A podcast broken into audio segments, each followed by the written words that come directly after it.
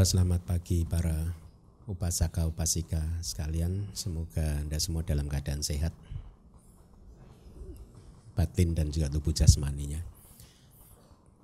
Pagi hari ini kita akan melanjutkan pelajaran kita tentang eh, Mahasati Padana Sutta. Tetapi kita telah tiba di bagian anapana ya, anapana paba. Artinya bagian nafas masuk dan nafas keluar ya. Minggu lalu uh, kita sudah mempelajari uh, sebagian dari anapana paba ini ya. Pagi ini saya akan langsung mulai tanpa harus membacakan uh, sutanya ya karena Anda bisa melihat kembali di kelas minggu lalu sudah ada di YouTube ya. Uh, sebelum saya menyampaikan pembahasan materi pagi hari ini, saya ingin jelaskan bahwa apa yang saya sampaikan di sepanjang suta kalau sudah mengupas suta berdasarkan kitab komentar dan subkomentarnya itu artinya bukan ajaran saya. Ya. Yang saya sampaikan adalah ajaran yang tercatat di kitab-kitab Eh, komentar maupun subkomentarnya yang diajarkan oleh para guru di masa lalu ribuan tahun yang lalu yang sampai hari ini masih tercatat ya. Masih bisa kita akses dan juga ajaran dari para master-master di zaman modern. Ya jadi poinnya adalah eh, inilah ajaran yang sudah dijaga kemurniannya bahkan sejak zaman Buddha masih hidup sampai sekarang. Ya. Dijaga kemurniannya dengan cara para sangga menghafalkan sutanya, menghafalkan kitab-kitab komentarnya, kemudian ditransfer, diturunkan dari generasi ke generasi, dari guru ke murid, kemudian ke murid lagi, guru murid, guru murid sampai hari ini. Dan kemurniannya itu masih terjaga. Ya.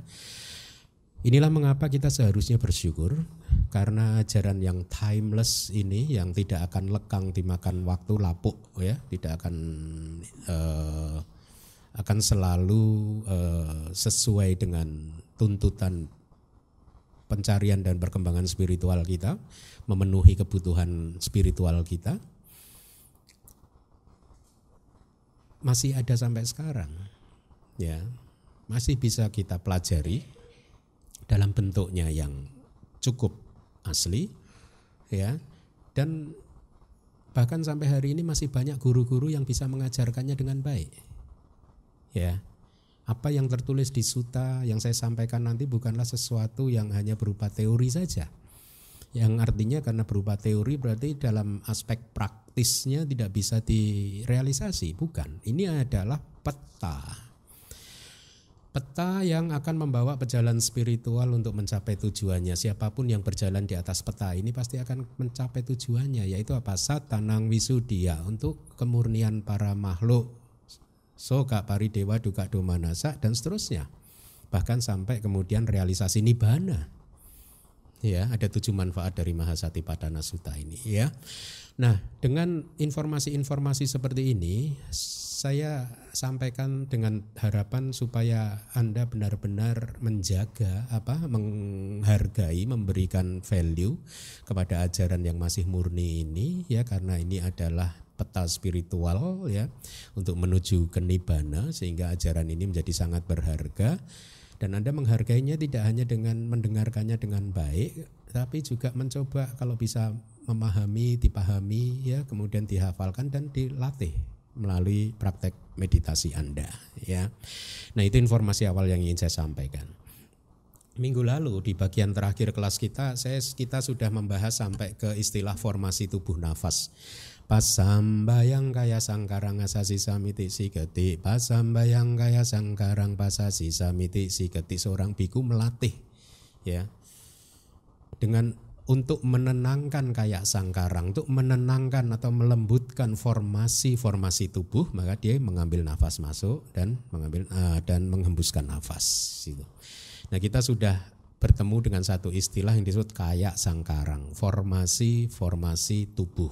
Ya, Kalau Anda masih ingat pelajaran minggu yang lalu yang disebut formasi tubuh itu adalah segala sesuatu yang berkaitan dengan tubuh yang terikat, yang terangkai, terhubung dengan tubuh. Ya, apa saja itu formasi-formasi tubuh ada tiga, yaitu tubuh kita ini, jasmani ini, kemudian nafas keluar masuk, ya, dan juga batin kita.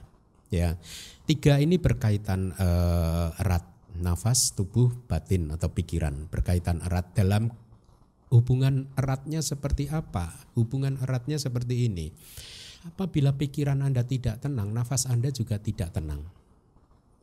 Tidak tenang, tidak tidak apa, selalu bergejolak, bahkan cenderung kayak terengah-engah, kasar, berat dan lain sebagainya dan efeknya juga tubuh Anda tegang. Kalau pikiran Anda tenang, maka nafas Anda menjadi lembut, tubuh menjadi rileks.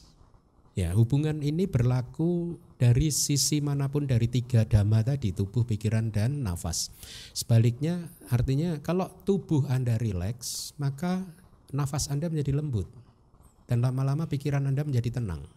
Jadi satu dari tiga ini Anda ambil, Anda rilekskan, maka efeknya ke yang dua akan didapatkan.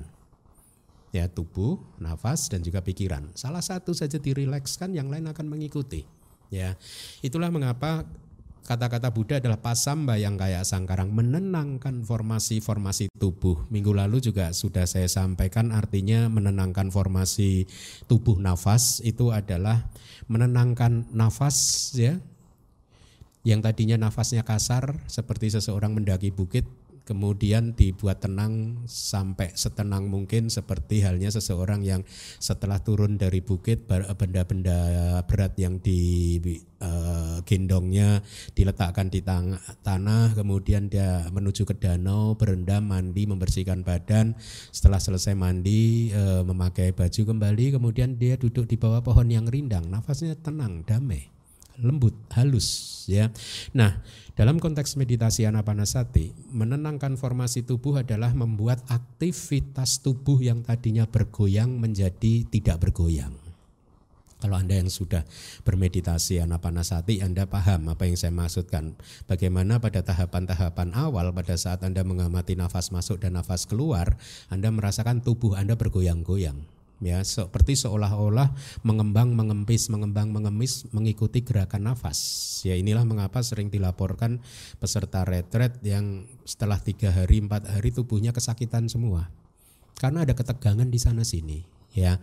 Nah di dalam tahapan yang keempat ini kita menenangkan tubuh nafas sedemikian rupa sehingga pada saat kita menarik nafas masuk ya kita menjaga supaya tubuh ini tidak goyang Kalaupun masih terjadi goyangan, guncangan, kita usahakan goyangan dan guncangannya itu kecil, tidak besar. Jadi seperti ibaratnya e, air di dalam gelas ini, goyangannya kecil. Tujuan kita adalah membuat baik gelasnya ataupun dan juga airnya diam. Gelasnya tidak bergerak, airnya juga tidak bergerak. Gelas ini adalah perumpamaan tubuh kita, air ini adalah perumpamaan untuk pikiran kita, batin kita kita akan masuk ke dalam satu titik di mana dua-duanya tidak bergerak lagi seolah-olah berhenti. Ya, tidak ada gerakan. Ya, seperti air yang sudah tenang sekali. Nah, keadaan seperti itu bisa dicapai kalau kita memperkuat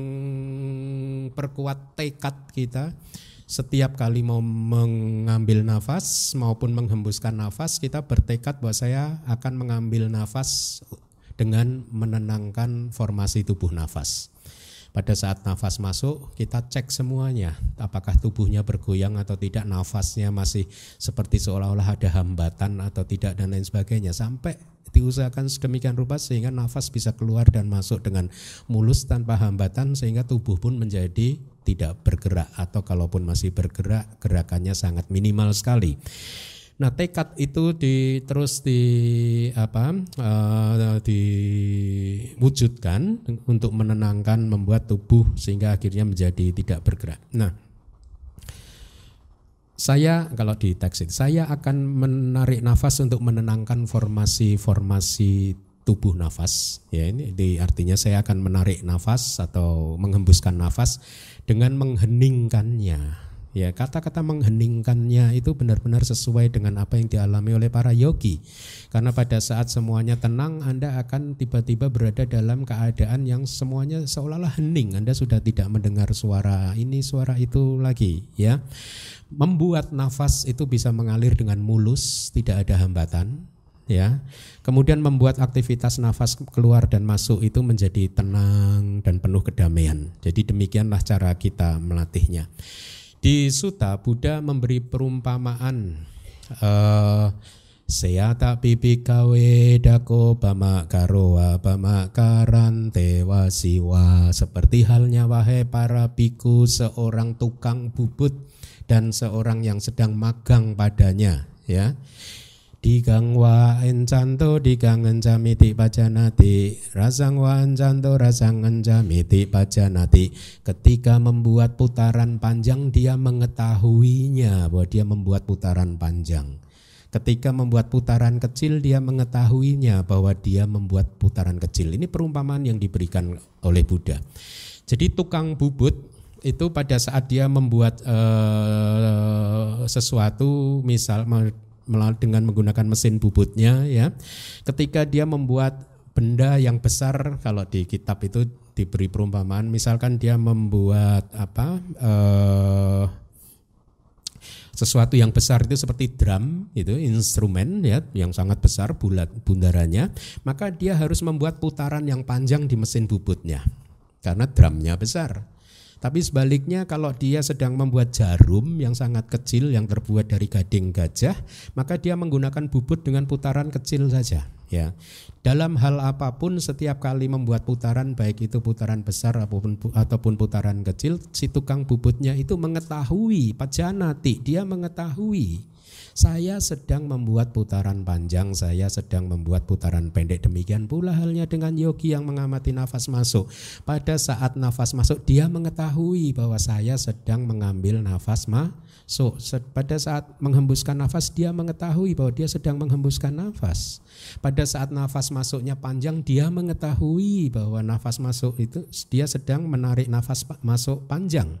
Pada saat menghembuskan nafas panjang dia juga mengetahui bahwa dia sedang menghembuskan nafas panjang. Demikian pula halnya dengan nafas-nafas yang pendek. Itu yang dimaksud. Eh, jadi Buddha memberikan perumpamaan yang sangat bagus. Intinya di dalam aktivitas nafas apa pun kita mengetahui apa yang sedang berproses. Nafas seperti apa yang sedang berproses ya.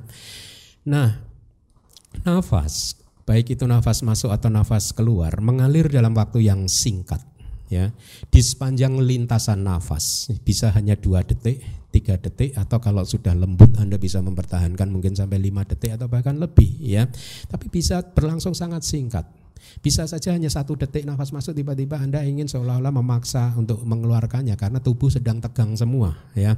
Nah, dengan demikian pula halnya seorang biku. Jadi ketika dia menarik nafas yang pendek katakanlah hanya satu detik, dia mengetahui bahwa saya menarik nafas pendek atau saya menarik nafas panjang. Ya. Jadi poin utamanya adalah seorang yogi atau meditator harus mengetahui proses nafas yang sedang terjadi, masuk, keluar, panjang atau pendek, ya. Nah, di tradisi Theravada, para guru, master pariyati dan pati-pati mengajarkannya eh, bahwa dengan melatih demikian terus melembutkan kayak sangkarang formasi-formasi tubuh nafas akan tiba satu saat pada eh, satu saat semuanya seolah-olah diam ya sehingga akhirnya apa yang disebut sebagai tanda konsentrasi atau nimita atau dalam hal anapanasati meditasi ini maka anapana nimita tanda dari nafas masuk dan nafas keluar itu mulai muncul ya. Kalau dia berkembang terus ya eh, latihan meditasinya maka lama-lama dia bisa mencapai jana. Poin yang ingin saya sampaikan adalah bahwa petunjuk anapanapaba ini kalau dilatih dengan benar bisa membuat seorang yogi mencapai jana rupa wacara jana yang pertama, yang kedua, yang ketiga sampai yang keempat yang tertinggi ya. Uh, ya, pada saat asa sak pasa sak nimita artinya tanda nafas masuk dan nafas keluar itu sudah muncul, kalau di, tanda itu sudah menjadi tanda yang sudah tidak bergerak lagi ya. Sudah menjadi semakin cemerlang maka inilah yang disebut sebagai tanda konsentrasi yang kemudian bisa dijadikan objek meditasinya. Si yogi tidak harus mengamati nafas masuk dan nafas keluar tetapi dia berpindah objeknya ke objek meditasi yang diamatinya adalah asasa pasasa nimita petanda nafas masuk dan nafas eh, keluar. Nah apa yang dimaksud dengan nimita? Di dalam asasa pasasa nimita ya bentuknya bisa bermacam-macam ya sesuai dengan pengalaman persepsi kehidupan kehidupan masa lalu juga. Ada yang melihat seperti seolah-olah awan seperti awan atau seperti asap atau seperti benda ini dan benda itu gitu ya. Tetapi ada wujud yang sama yaitu kalau itu menjadi objek jana biasanya objeknya itu menjadi berwarna putih ya cemerlang ya. Nimita untuk anapana itu sesungguhnya adalah nafas itu sendiri ya. Tanda konsentrasi tadi itu sesungguhnya adalah e, berasal dari nafas keluar masuk itu sendiri ya. Nafas kita itu diproduksi oleh batin oleh pikiran kita. Yang memproduksi nafas itu sesungguhnya pikiran kita. Ya. Elemen angin tanah air api itu e, ada empat penyebab yang memproduksi salah satunya adalah batin atau pikiran kita ya. Nah, di dalam nafas itu sendiri yang keluar masuk itu terdapat fenomena rupa yang berupa yang banyak sekali. Jadi kalau Anda sudah belajar abidama kalau kita berbicara tentang rupa, fenomena materi itu seperti subatomic partikel yang sangat kecil-kecil. Ya. Ada 28 individu materi, tetapi biasanya mereka berkelompok 28 materi sebenarnya tidak semua 28 karena nanti dibagi menjadi materi yang nyata dan materi yang tidak nyata. Tetapi apa pun materi tidak muncul sendirian dia muncul dalam kelompok Nah kelompok materi ini adalah satu kelompok yang terdiri bisa terdiri dari sembilan individu materi, sepuluh individu materi, ada macam-macam. Ya, kelompok materi ini bahasa palinya disebut rupa kelapa. Anda sudah pernah mendengar ini kan? Jadi nafas kita itu sesungguhnya adalah kelompok materi ini yang dalam jumlah yang sangat banyak sekali.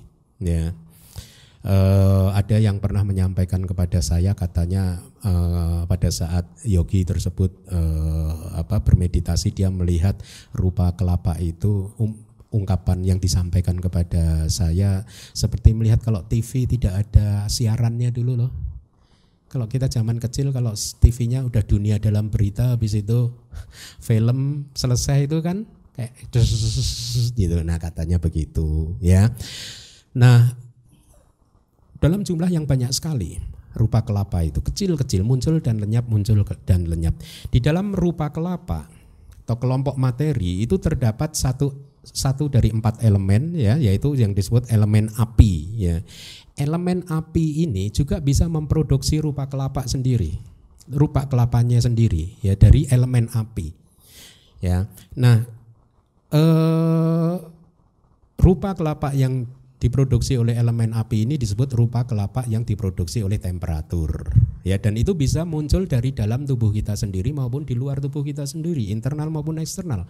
Di mana-mana terdapat temperatur yang bisa memproduksi rupa kelapa yang lahir dari temperatur. Nah, di dalam rupa kelapa ini sendiri juga terdapat warna. Satu individu rupa subatomic particle yang disebut warna atau warna. Inilah yang membuat kemudian yogi tertentu melihat nimita dengan warna yang berbeda-beda. Ya, ada yang warnanya ini, ada yang warnanya itu. Karena di setiap kelompok materi yang kecil tadi, ya minimal itu ada sembilan. Ya, sembilan itu empat elemen kan, eh, elemen tanah, air, api, dan angin Kemudian ada yang kelima warna, warna. Kemudian ganda, bau, aroma, ganda, ya, rasa, rasa, ya, oja, e, sari makanan, ya. Kemudian suara. Ada sembilan minimal itu. Nah, warna inilah yang membuat akhirnya seolah-olah yogi melihat limitannya itu berwarna ini dan berwarna itu, ya. Jadi karena ada warna dan karena elemen-elemen api di dalam dan di luar itu terus-menerus memproduksi e, rupa kelapa yang semakin lama menjadi semakin cemerlang, maka itulah yang kemudian e, secara awam dikatakan bahwa itu adalah objek meditasi yang disebut asasa pasasa nimita atau tanda nafas masuk dan nafas keluar.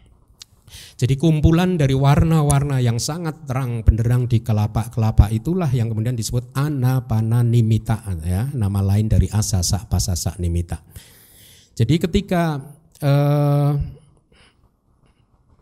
di kitab komentar ada kalimat begini, asasa pasasewa parigan hati jananggani wa. Artinya begini. Ini dari sub komentar. Ketika yogi tersebut keluar dari jana, baik itu jana pertama, kedua, ketiga ataupun keempat, maka dia asasa pasa sewa, parigan hati jananggani wa. Jadi dia bisa menggenggam nafas masuk, nafas keluar atau faktor jana. Jadi ada dua pilihan dari mereka yang sudah mencapai jana dengan uh, anapana ini. Begitu keluar dari jana, dia bisa menggenggam asasa pasasa, nafas masuk dan nafas keluar. Artinya setelah keluar dari jana, dia bisa kemudian langsung mengamati nafas masuk dan nafas keluar. Kita sudah mulai sampai ke wipasana ini, ya. Kemungkinan yang kedua, begitu dia keluar dari jana, dia menggenggam faktor jana atau mengamati faktor jana untuk menemukan dia berada di jana ke keberapa. Kalau dia bisa menemukan witaka, wicara, piti, suka, eka, gata, lima faktor jana berarti dia berada di jana yang pertama kan? Ya. Nah, eh, jadi itu dari sub komentar.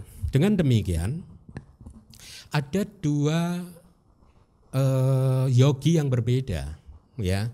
Yogi yang pertama yaitu yogi yang mengamati nafas masuk dan keluar terlebih dahulu setelah keluar dari jana yaitu asasa pasasa tadi ya. Yogi ini secara teknis bahasa palinya disebut asasa pasasa kamika bugala atau individu yang bermeditasi vipassana dengan mengamati nafas masuk dan nafas keluar terlebih dahulu terlebih dahulu karena setelah itu dia akan mengamati nama dan rupa yang lainnya batin dan tubuh jasmani yang lainnya ya tapi yogi tipe yang kedua adalah yogi yang begitu keluar dari jana dia tidak mengamati nafas masuk dan nafas keluar terlebih dahulu tetapi dia langsung mengamati faktor-faktor jana terlebih dahulu Yogi yang demikian disebut jana kamika pugala atau individu yang mengamati faktor-faktor jana. Nah, berkaitan dengan asasa pasasa kami kak bugela atau individu yang mengamati nafas masuk dan nafas keluar setelah keluar dari jana ya yang mengamati nafas apa yang dia amati? Yang dia amati sudah bukan nafas sebagai konsep lagi. Karena kekuatan dari samadinya ya. Setelah keluar dari jana sudah sedemikian kuatnya dan kebijaksanaannya panyanya sudah sedemikian kuat dan terang benderangnya sehingga dia sudah tidak melihat nafas dalam bentuk konsep lagi tapi dia sudah bisa melihat realitas yang sebenarnya dari nafas. Para mata dhamma dari nafas atau realitas hakiki dari nafas kalau kita kan memahami nafas ya kayak begini ini nafas kan. Tapi yogi tadi tidak melihat nafas seperti itu. Dia melihat dalam bentuk rupa kelapa yang kecil, partikel kecil-kecil tadi. Dia mulai bisa membedakan ada empat elemen, tanah, air, api, dan angin ya. Dengan karakteristik individualnya. Dia memahaminya. Oh ada satu individu materi yang karakteristik individualnya itu adalah keras, lunak, kasar, lembut, berat, ringan inilah elemen tanah. Ada individu materi elemen tertentu yang karakteristiknya panas dan dingin inilah elemen api. Ada individu materi lagi yang karakteristiknya seperti seolah-olah memberikan dukungan atau dorongan. Oh, inilah elemen angin, ya. Ada lagi uh, individu materi yang karakteristiknya adalah seperti seolah-olah mengalir, menetes, kohesi. Inilah elemen air. Ada lagi yang ele, tadi elemen tanah sudah ya yang pertama. Nah, jadi yogi akan mulai melihat empat elemen ini dengan penglihatan langsung, bukan lagi melalui dugaan, pikiran ataupun persepsi, opini dan lain-lain sebagainya. Dia melihat langsung seperti seseorang yang menceritakan kepada saya melihat TV yang banyak semutnya itu tadi. Ya.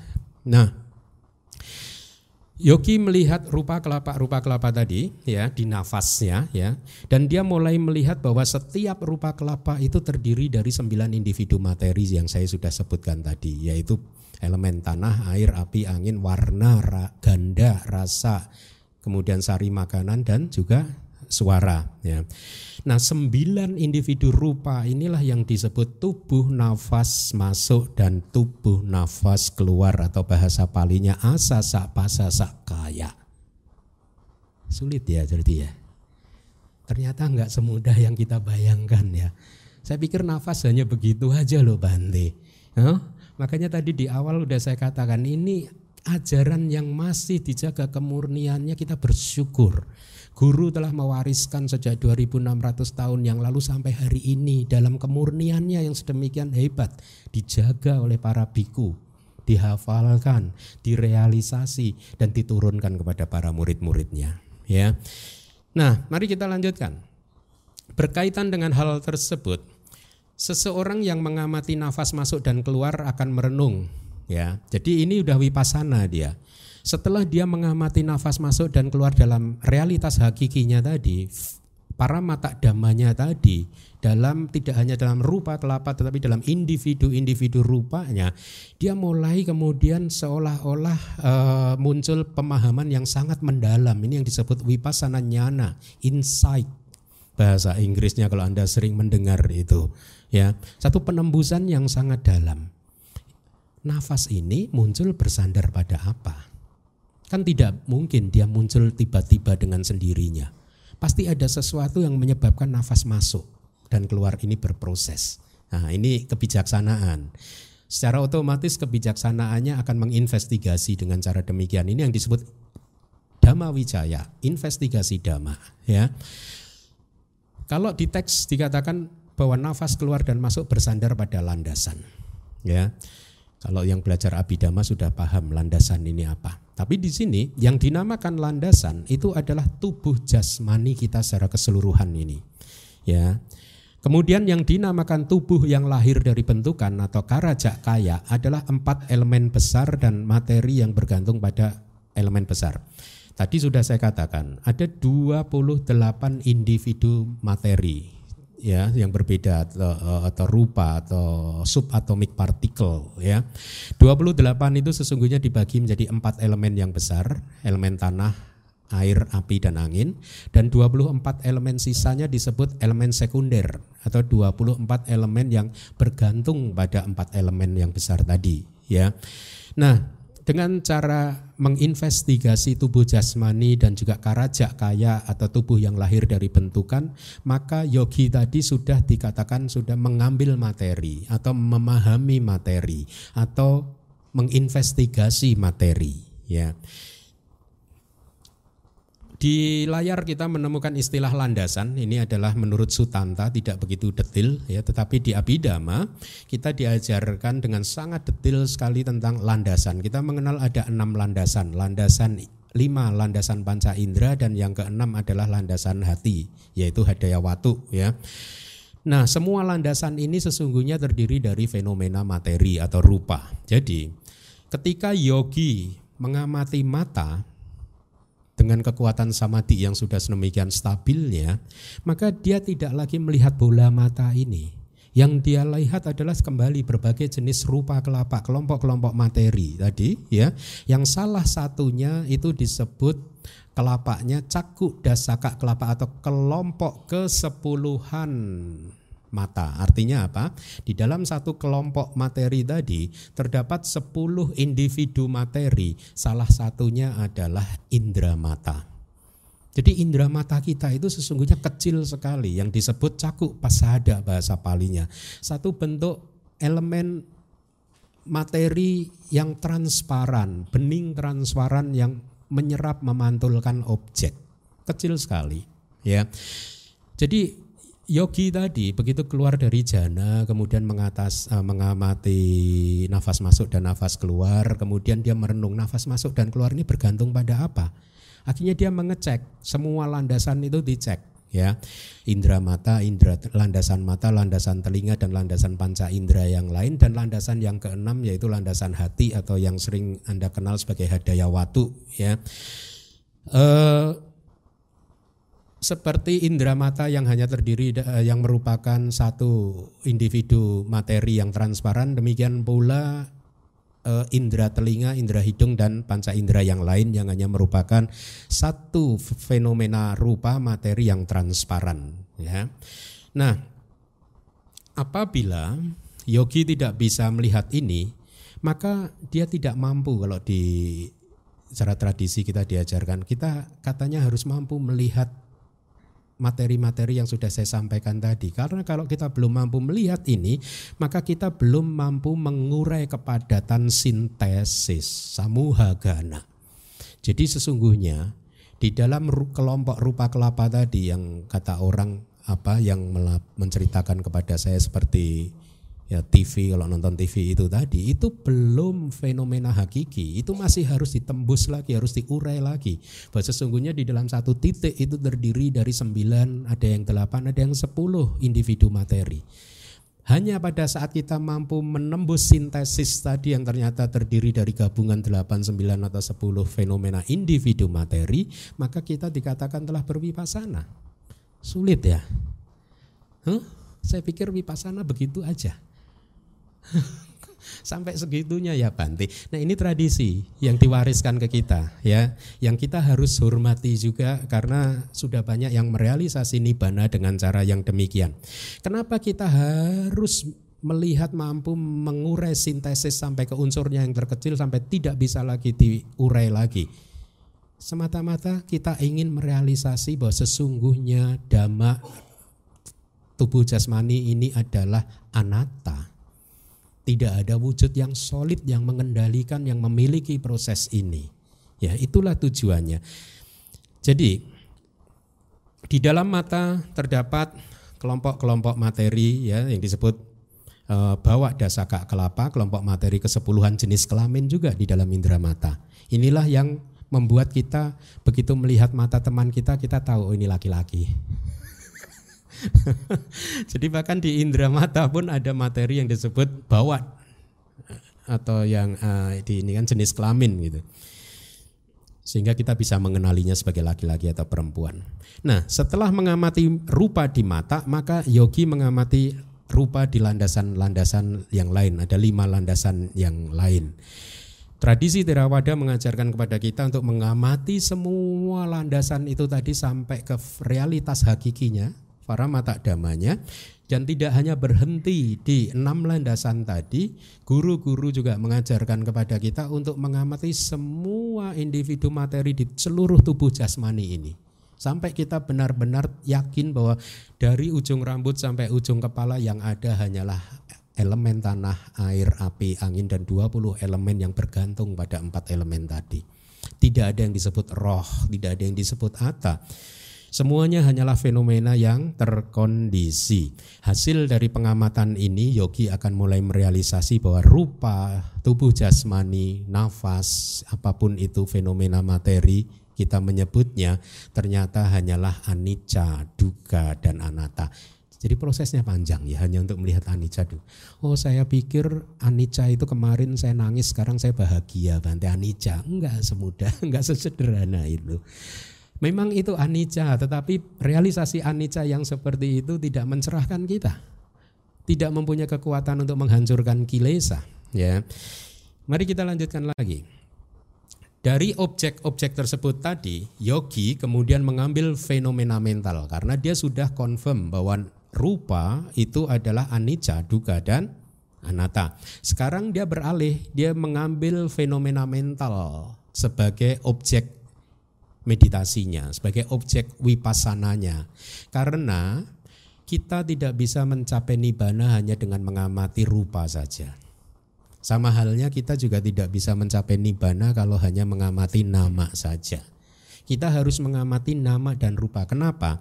Kalau kita hanya mengamati nama dan kemudian kita merealisasi bahwa nama itu ternyata anicca, dukkha dan anatta, Tapi selama kita belum merealisasi bahwa rupa adalah anicca, dukkha dan anatta, maka pandangan salah masih bisa muncul berkaitan dengan tubuh jasmani.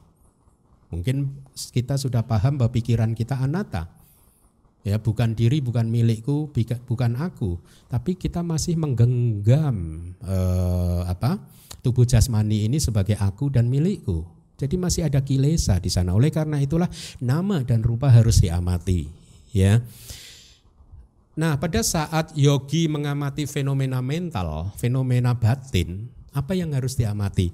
Yang diamati adalah yang disebut ini istilah saya, saya baru menemukan di di kamus ya, penta formasi mental. Ya. Penta formasi mental yang diawali dengan kontak. Ini saya terjemahkan dari kata Pali pasak pancamaka. Penta itu lima. Ya, lima ada formasi mental formasi batin yang terdiri dari lima dhamma, lima cetasika, eh, lima cita dan cetasika yang diawali dengan kontak pasa. Kalau yang sudah belajar abidama mudah. Diawali dengan pasa berarti pasa, wedana, sanya, cetana, winyana. Ya, dia paham. Kontak, perasaan, persepsi, kehendak, karma, dan kesadaran. Lima fenomena mental inilah yang dijadikan objek wipasana uh, yogi tersebut ya. Ya penta kita mengenalkan nah, kita Anda pasti tahu kan istilah pentagon. Anda tahu nggak arti pentagon itu? Katanya gedung bersegi lima gitu kan. Jadi penta itu lima. Nah, satu bentuk yang terikat dan berisi lima gitu. Uh, jadi setelah yogi mengamati fenomena mental seperti itu, dia akan merealisasi karakteristik dari agregat yang disebut agregat mental. Tubuh jasmani kita ini kan terdiri dari nama dan rupa, toh, ya.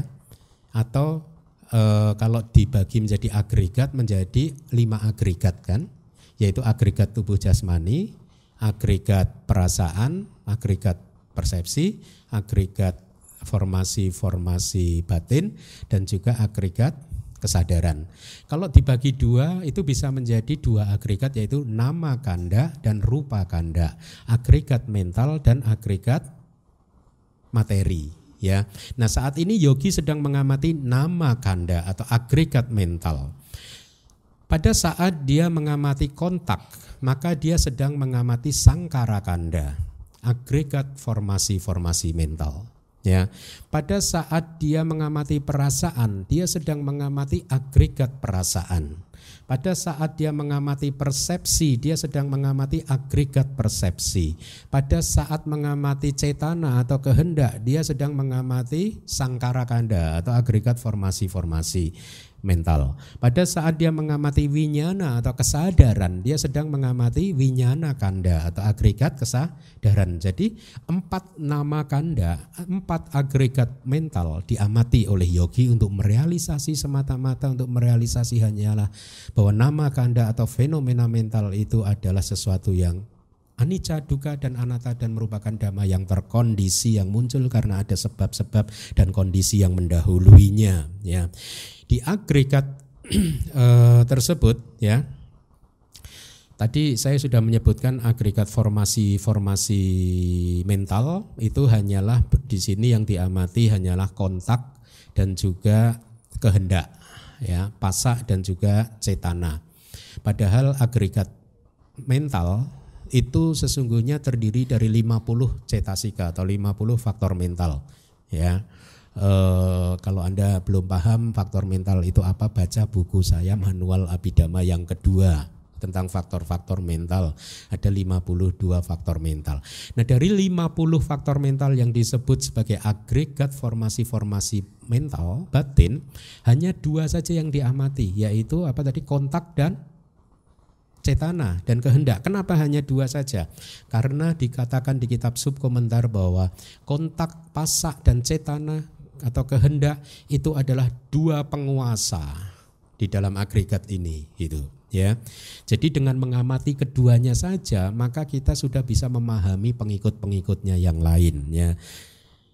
Seperti kalau kita menyebut, oh presiden datang, kita tahu bahwa presiden tidak datang sendirian kan. Tapi yang kita sebut hanya presidennya saja kan. Ada rombongannya, tapi rombongannya tidak perlu kita sebut.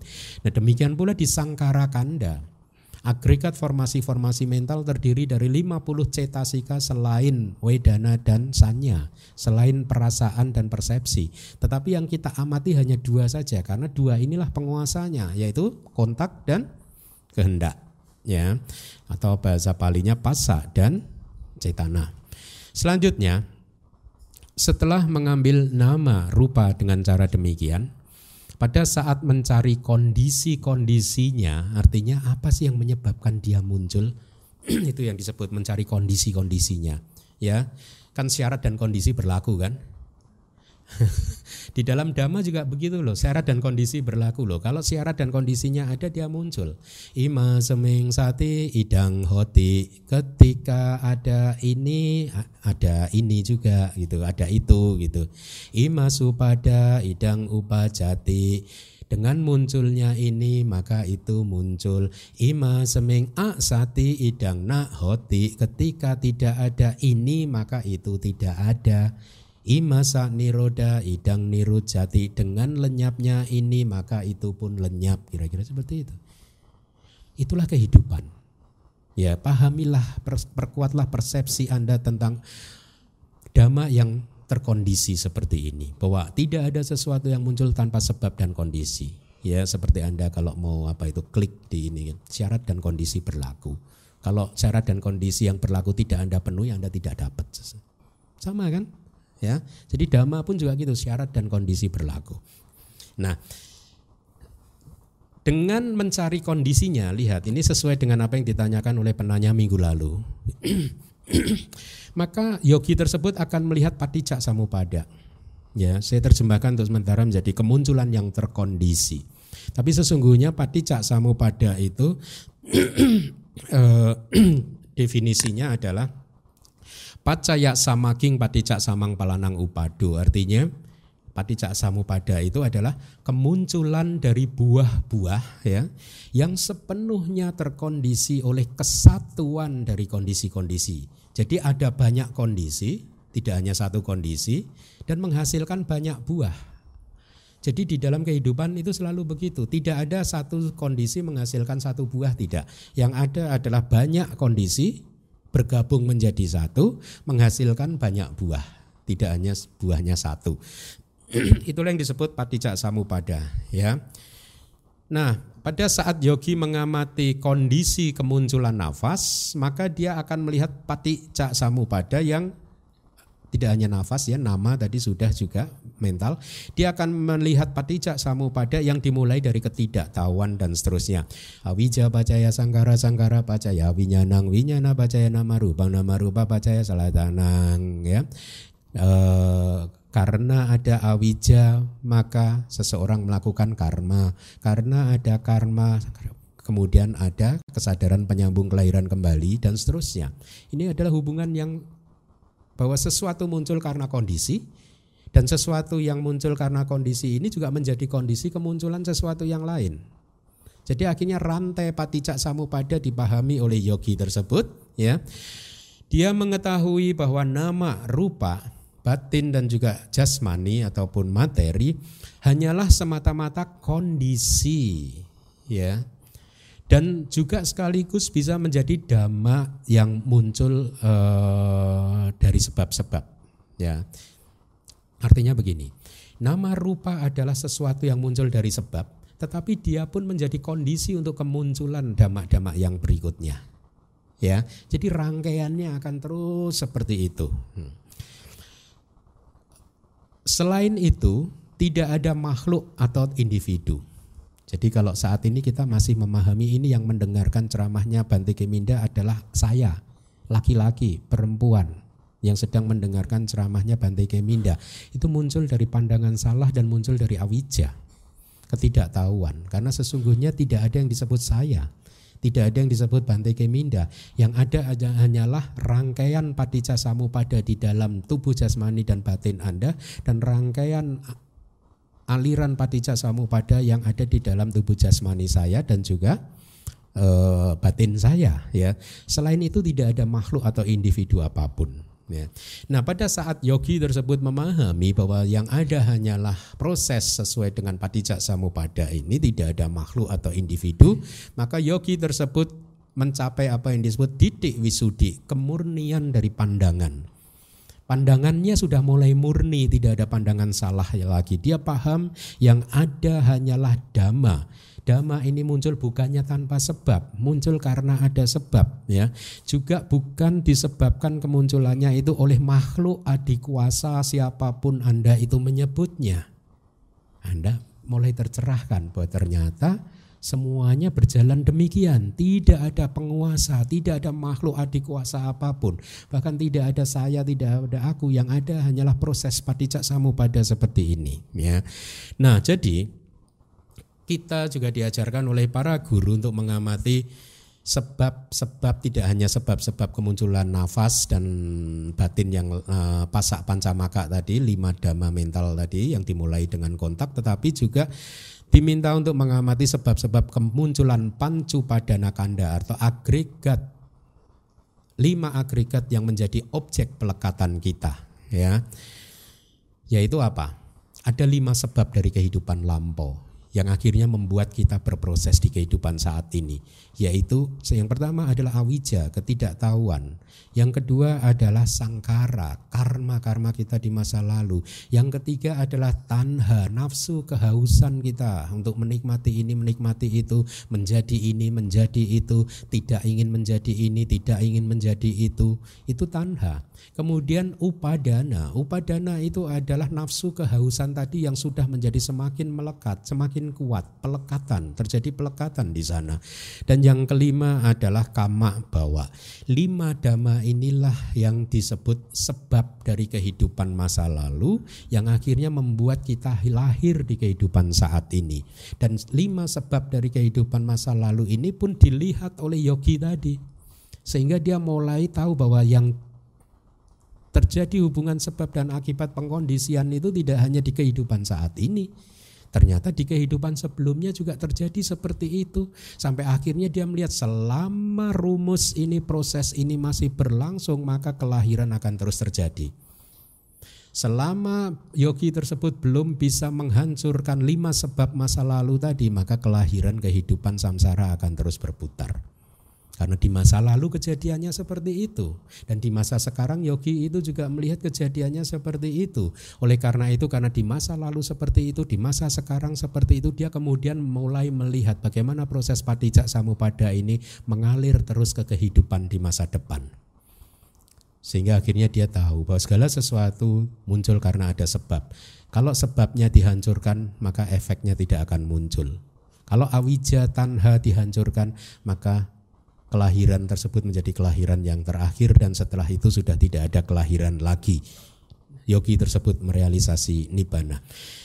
Jadi ketika yogi mengamati dengan atas Eh, dengan cara demikian maka pengetahuan wipasana dia matang satu persatu ya. Yogi akan melihat bahwa nama rupa hanyalah fenomena yang dihasilkan dari kondisi-kondisi ya. Dan juga sekaligus nama rupa itu sendiri merupakan kondisi untuk kemunculan nama rupa yang lain ya. Itulah kehidupan ya bukan makhluk, bukan individu, bukan laki-laki, bukan perempuan, bukan uh, apa pun itu kita menyebutnya roh atau apa, nyawa ya atau apa pun kita menyebutnya, tapi yang terjadi hanyalah proses yang saling mengkondisikan seperti itu. Seorang yogi yang melihat demikian melampaui keraguan ya. Karena dia sudah mengembangkan wipasana setelah membuat tiga karakteristik yaitu anicca dukkha dan anatta terlihat jelas di proses nama dan rupa bersama dengan kondisi-kondisinya.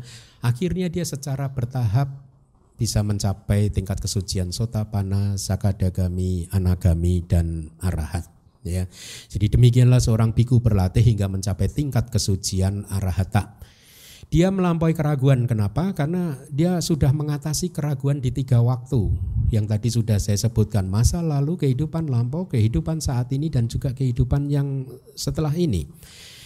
kadang di dalam latihan meditasi kita yang tidak terlalu lengkap ya, kita yakin bahwa sesuatu itu adalah anicca, tapi keyakinan kita itu hanyalah keyakinan tentang fenomena saat ini saja. Fenomena masa lampau kita masih meyakininya sebagai sesuatu yang kekal ya atau fenomena di masa depan kita masih meyakininya sebagai sesuatu yang kekal. Inilah mengapa di dalam meditasi ini kita dilatih oleh guru kita untuk melihat dhamma di tiga waktu, masa lalu, masa sekarang dan juga masa yang mendatang. Setelah membuat tiga karakteristik terlihat jelas di nama rupa dengan berdasarkan pemahaman tentang kelapa, rupa kelapa tadi yang sudah saya sampaikan, sesuai dengan metode seperti di Anatalakana Sutta, kalau Anda tertarik dengan Anatalakana Sutta, semoga kalau karma kita, karma baik kita berbuah, hari Sabtu setelah besok, hari Sabtu jam 7 malam, saya akan mengupas Anatalakana Sutta.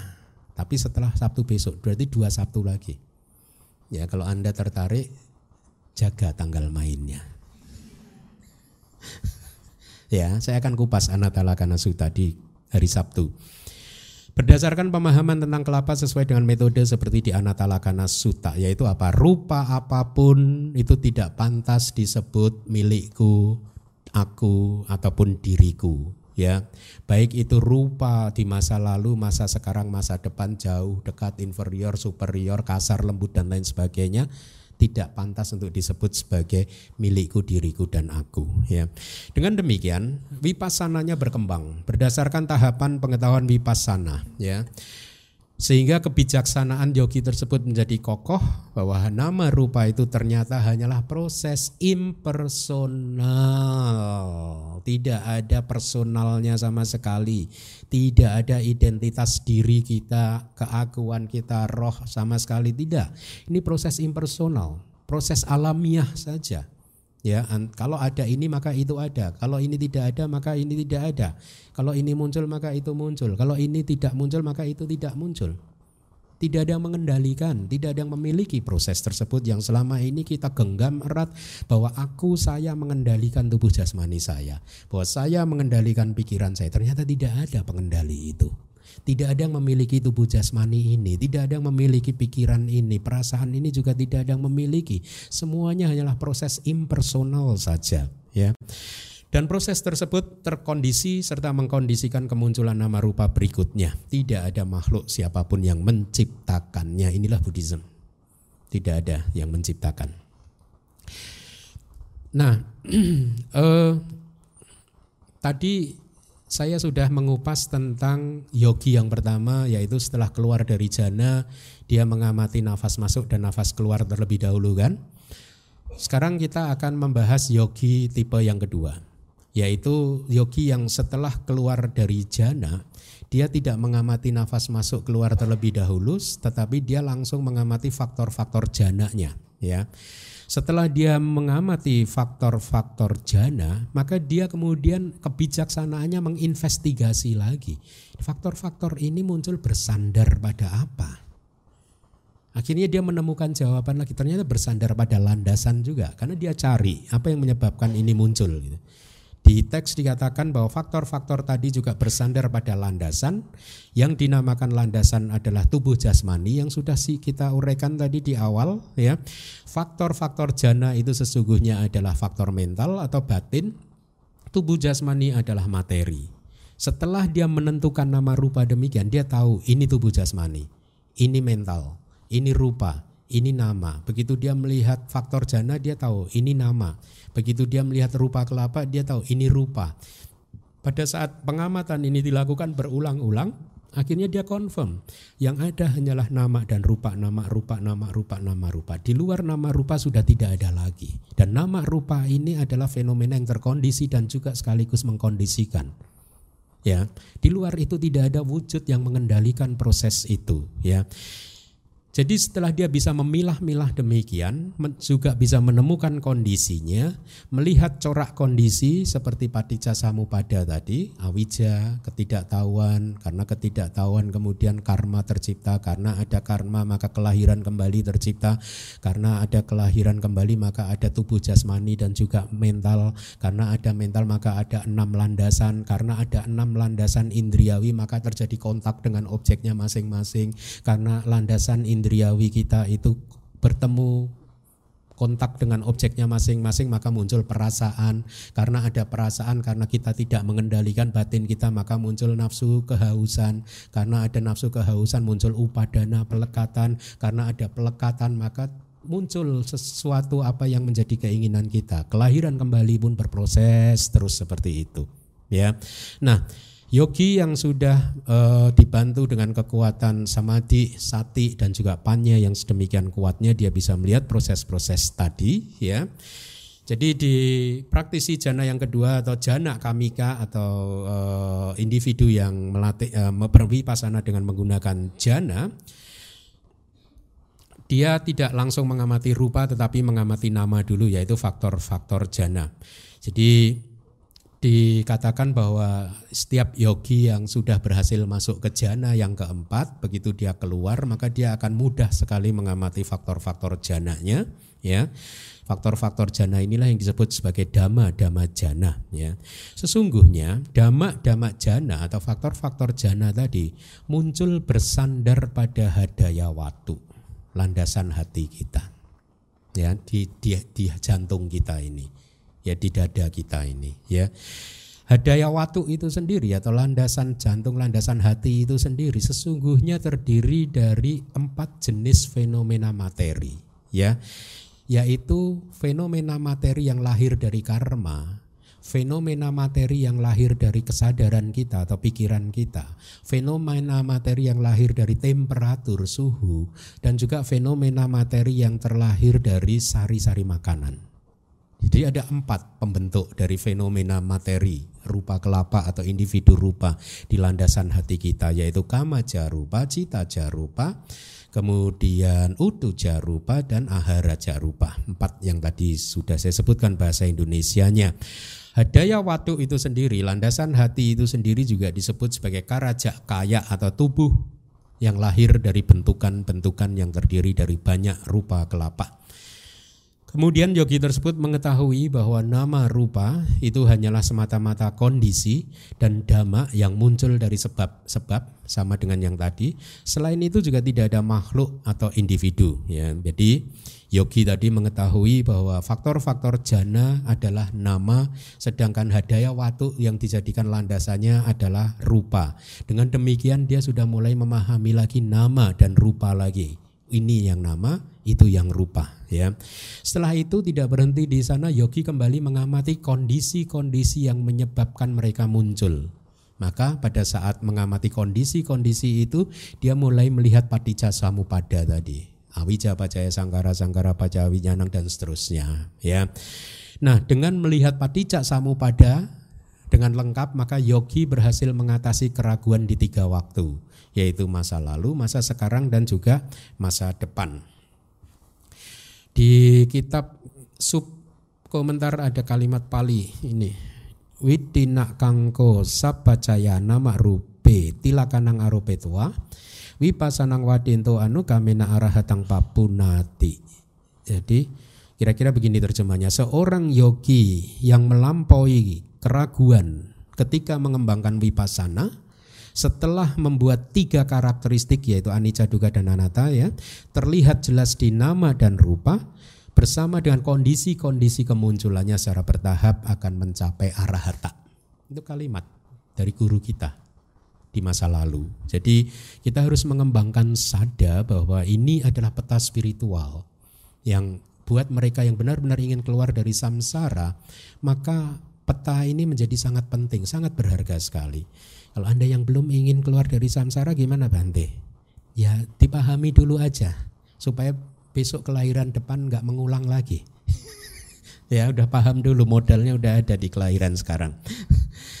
nah, Buddha juga mengamati gini.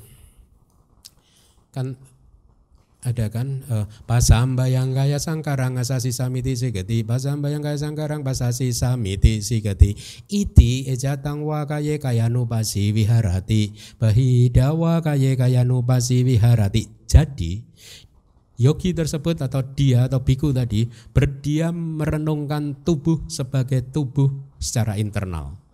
Berdiam sebagai perenung tubuh dalam kaitannya dengan tubuh secara internal ada kan kalimatnya kan. Yang dimaksud internal adalah dia berdiam sebagai pengamat nafas masuk dan keluar di dalam tubuhnya sendiri. Bukan nafasnya orang lain. Dia mengamati nafas masuk dan keluar dari dirinya sendiri gitu. Pengamatan internal ini sesungguhnya adalah juga ya, disebut e, kalau tadi yogi tadi belum mengawali wipasana dengan yang saya sampaikan tadi, maka dia juga bisa mengawali wipasana dengan cara ini, mengamati nafasnya secara internal. Ya, e, kita kan sedang membahas anapana. Ya, di dalam anapana ini Buddha memasukkan klasifikasi anapana ini dalam perenungan perenung pengamat tubuh dalam kaitannya dengan tubuh ya. Jadi nafas ini termasuk dalam pengamatan tubuh. Di teks kita kita mengenal tiga tipe tubuh ya tiga jenis tubuh. Yang pertama adalah asasa pasasa kaya atau tubuh nafas masuk dan tubuh nafas keluar. Yang kedua adalah karaja kaya atau tubuh yang lahir dari bentukan tubuh jasmani kita ini Ya, yang ketiga adalah nama kaya atau tubuh mental, yaitu e, fenomena mental. Dua tubuh yang pertama adalah agregat rupa, rupa kanda. Yang ketiga nama kaya adalah agregat mental atau nama kanda. Tubuh mental di sini disebut sebagai tubuh karena mental harus muncul dalam kelompok. Cita dan cetasika cetasika tidak bisa muncul sendirian. Dia harus muncul dalam kelompok.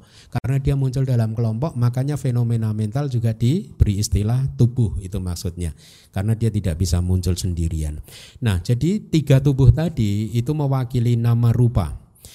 Dalam hal kaya nupasana, bagian nafas masuk dan keluar ini, maka kita harus merenungkan atau mengamati tiga tubuh tadi untuk merealisasi karakteristik anicca, dukkha, dan anatta. Tiga tubuh. Yang pertama adalah tubuh nafas masuk dan keluar.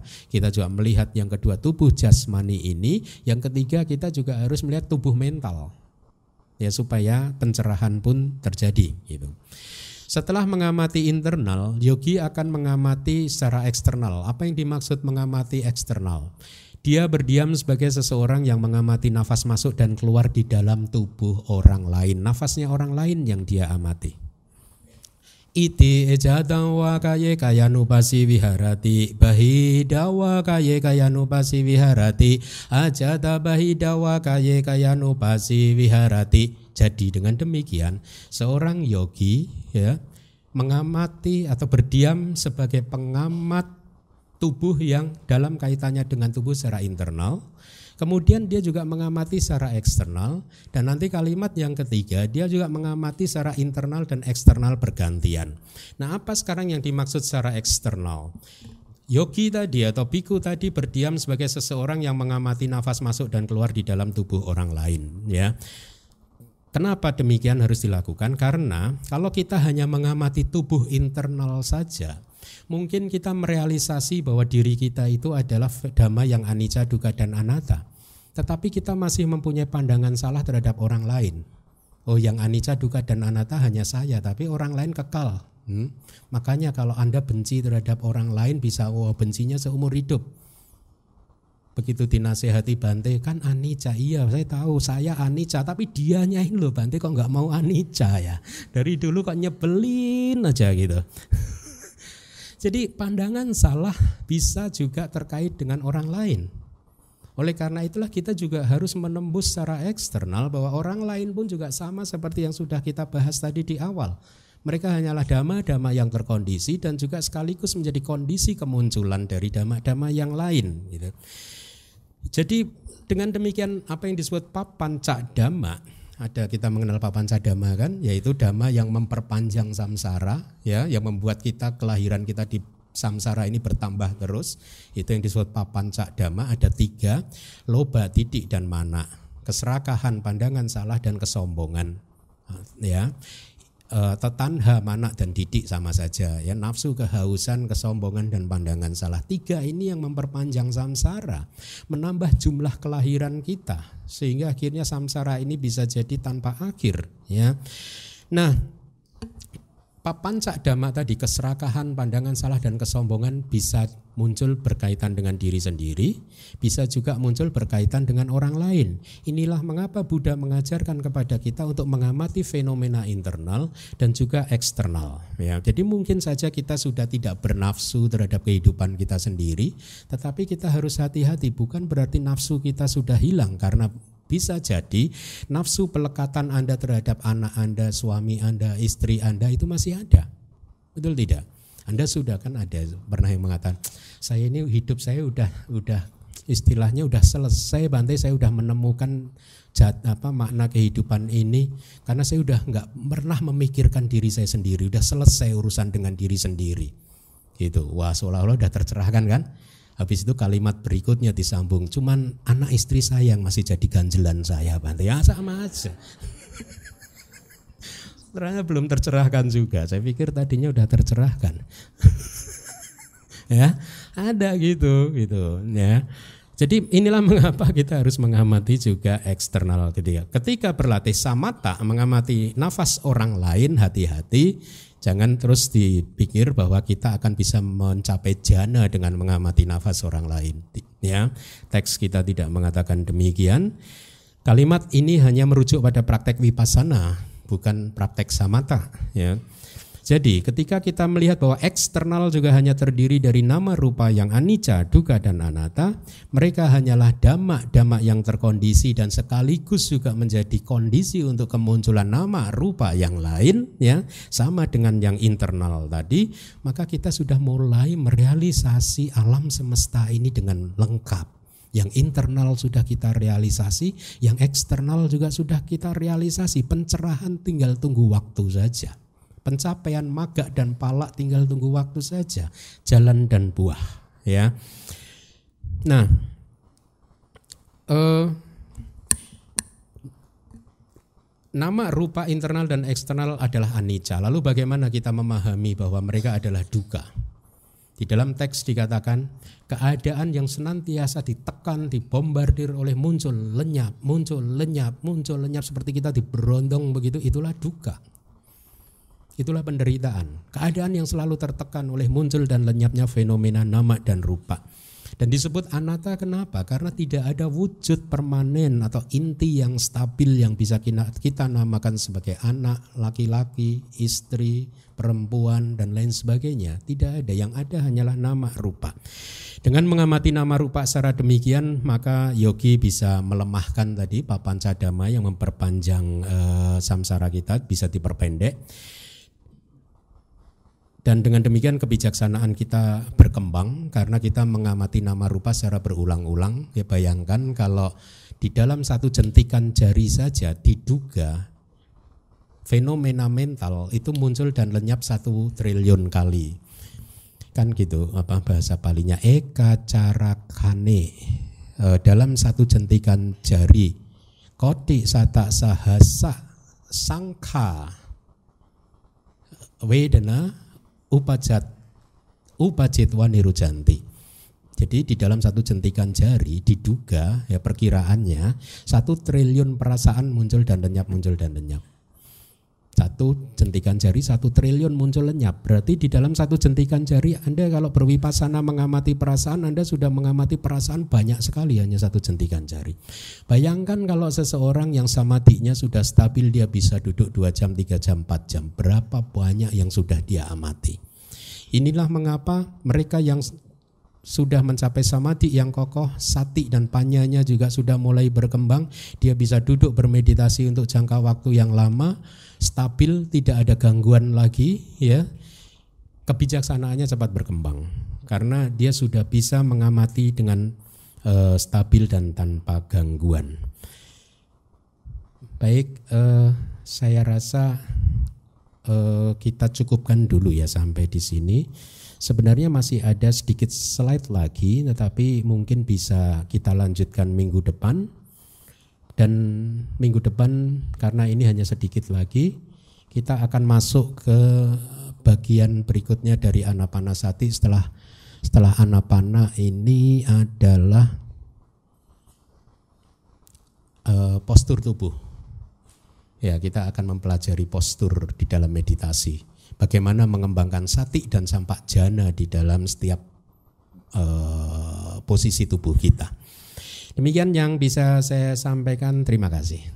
Sadu, sadu, sadu. Wandami Bante. Bante mau tanya, uh, sebenarnya kan setelah keluar dari jana, uh, seseorang berwipasana itu bisa yang tadi ada asasa pasasa kami kapugala atau jana kami kapugala itu memang uh, akan secara otomatis sesuai dengan kecenderungannya atau bagaimana Bante? Iya, di dalam teks kita tidak di uh, spesifikasikan uh, harus begini harus begitu. Jadi teks kita hanya menyebutkan ada dua kemungkinan dari yogi tadi. Dia begitu keluar dari jana secara otomatis langsung mengamat tetap mengamati nafas yang sudah mulai menjadi sedikit lebih kasar ya dia mengamati nafas masuk dan nafas keluar sampai kemudian merealisasi rupa kelapa dan kemudian ditembus menjadi individu rupa. Tapi ada yogi yang lain yang dia langsung mengamati uh, fenomena mental karena terlihat dengan lebih jelas. Itulah mengapa ada teks juga yang mengatakan yogi yang sudah mantap kokoh di dalam rupa wacara jana yang keempat, begitu keluar dia langsung bisa mengamati faktor-faktor jana dengan jelas karena fenomena itu yang tampak lebih jelas ya. Jadi bukan karena diarahkan atau apa tetapi secara alamiah saja kecenderungannya. Dugaan saya mungkin buat yogi yang mencapai uh, jana satu dua yang sebelum jana keempat ya kecuali jana keempat mungkin dia akan cenderung mengamati nafas yang sudah terasa kasar lagi terlebih dahulu gitu sampai kemudian lembut lagi dan kemudian melihat uh, tadi yang sudah saya uraikan. Jadi uh, saya pernah dengar ceramah Bante juga uh, bukan Bante, maksudnya Bante yang lain bahwa berwipasana itu selalu harus mulai dari rupa wipasana itu tidak tidak selalu begitu ya Bang? Uh, tidak selalu begitu, tetapi pernyataan itu juga ada kebenarannya. Kenapa? Karena rupa kamadana tepatnya, kamadana, rupa kamadana, subjek meditasi materi dengan ob, subjek ob, objeknya itu adalah rupa. Ya, ada benarnya kenapa? Karena objek ini yang lebih kasar dan lebih jelas terlihat. Itu. Jadi ada benarnya dimulai dari yang kasar dulu, kemudian baru yang lembut. Begitu. Tetapi kalau kita membaca Mahasati Padana Sutta di Anapanapaba tadi tidak ada statement seperti itu bahwa harus kamadana, rupa kamadana dulu baru nama kamadana tidak ada. Tidak ada ya. Tapi yang Bante yang mengatakan harus rupa kamadana dulu saya juga melihat kebenarannya di sana. Ya, tidak salah juga. Oke. Okay. Bagus. Ya, silakan, silakan. Ya. Selamat siang Bante. Uh, saya mau nanya Bante, hmm, apakah meditasi dengan objek mengamati detak jantung termasuk anapana sati? Terus uh, sewaktu mengamati detak jantung itu um, akan kita sadari jantung itu akan berdetak kencang dan berdetak halus. Sewaktu berdetak halus, um, semakin kita sadari, kita semakin khawatir apakah kesadaran akan hilang. Dan kita seolah-olah ingin menjaga supaya kesadaran itu tetap ada. Dan seterusnya setelah itu maka tubuh juga akan bergejolak. Apakah meditasi ini hmm, um, ada yang salah, Bante? Terima ya, kasih, Bante. Baik. Ada yang salah dari proses meditasinya. Satu, eh, mengamati detak jantung itu tidak diajarkan juga ya Dan juga tujuannya apa juga itu harus benar dulu begini. Kenapa saya katakan ada proses yang salah? Tujuan kita bermeditasi adalah untuk merealisasi nama dan rupa itu anicca, dukkha dan anatta, menghancurkan kilesa. Ya, tadi Anda bercerita ada ketakutan, ada ini, ada itu itu kilesa kan, ya. Kenapa itu masih muncul? Berarti itu ada proses yang salah. Proses yang salahnya seperti apa? Sebelum kita merealisasi anicca, dukkha dan anatta, kita harus mengembangkan samati dulu. Ya mengamati fenomena tanpa dibantu, didukung oleh samati yang kokoh, itu hanya membuang-buang waktu saja. Kenapa membuang-buang waktu? Karena pengamatan yang demikian tidak akan pernah bisa melihat nama dan rupa dalam wujud aslinya. Ya, kita masih melihat nama dan rupa masih berupa konsep yang sesuai yang kita suka dan tidak suka ya fenomena aslinya. Jadi seolah-olah nama dan rupa ini masih mempunyai masih diliputi oleh baju yang belum berhasil kita buka sehingga kita belum melihat secara apa adanya masih ketutup. Ya. Kenapa hal itu terjadi? Karena samatinya belum kokoh. Nah, kalau samati belum kokoh kemudian kita berwipasana tidak akan menghasilkan kebijaksanaan. Ya, mungkin Anda akan tahu ya tapi saya melihat anicca dukkha dan anatta ya tapi itu belum tentu itu kebijaksanaan. Bisa jadi itu persepsi saja. Ya kalau kalau atau kalaupun itu kebijaksanaan kebijaksanaannya cukup lemah sehingga tidak mampu mencabut kilesa. Ya itulah mengapa di dalam praktek meditasi kita kita harus mengembangkan samati dulu. Kenapa harus mengembangkan samati? Kata-kata Buddha kan seperti ini samating bikawe bawe tak samahito bikawe biku ya tabutang nati wahai para biku kembangkanlah samati seorang biku yang terkonsentrasi mengetahui segala sesuatu sesuai realitas sesuai faktanya sesuai apa adanya. Itulah pemahaman yang mencerahkan. Ya jadi saran saya Anda berlatih jangan hiraukan detak jantung dulu karena malah efeknya membuat stres kan karena meditasi harusnya tidak membuat stres. Kembangkanlah samadhi dulu supaya Anda bisa melihat fenomena dengan lebih bijaksana dan lebih objektif. Ya. Nah, amati nafas dulu aja. Kan nggak ada suta amatilah detak jantung dak dak duk ya, nggak ada kan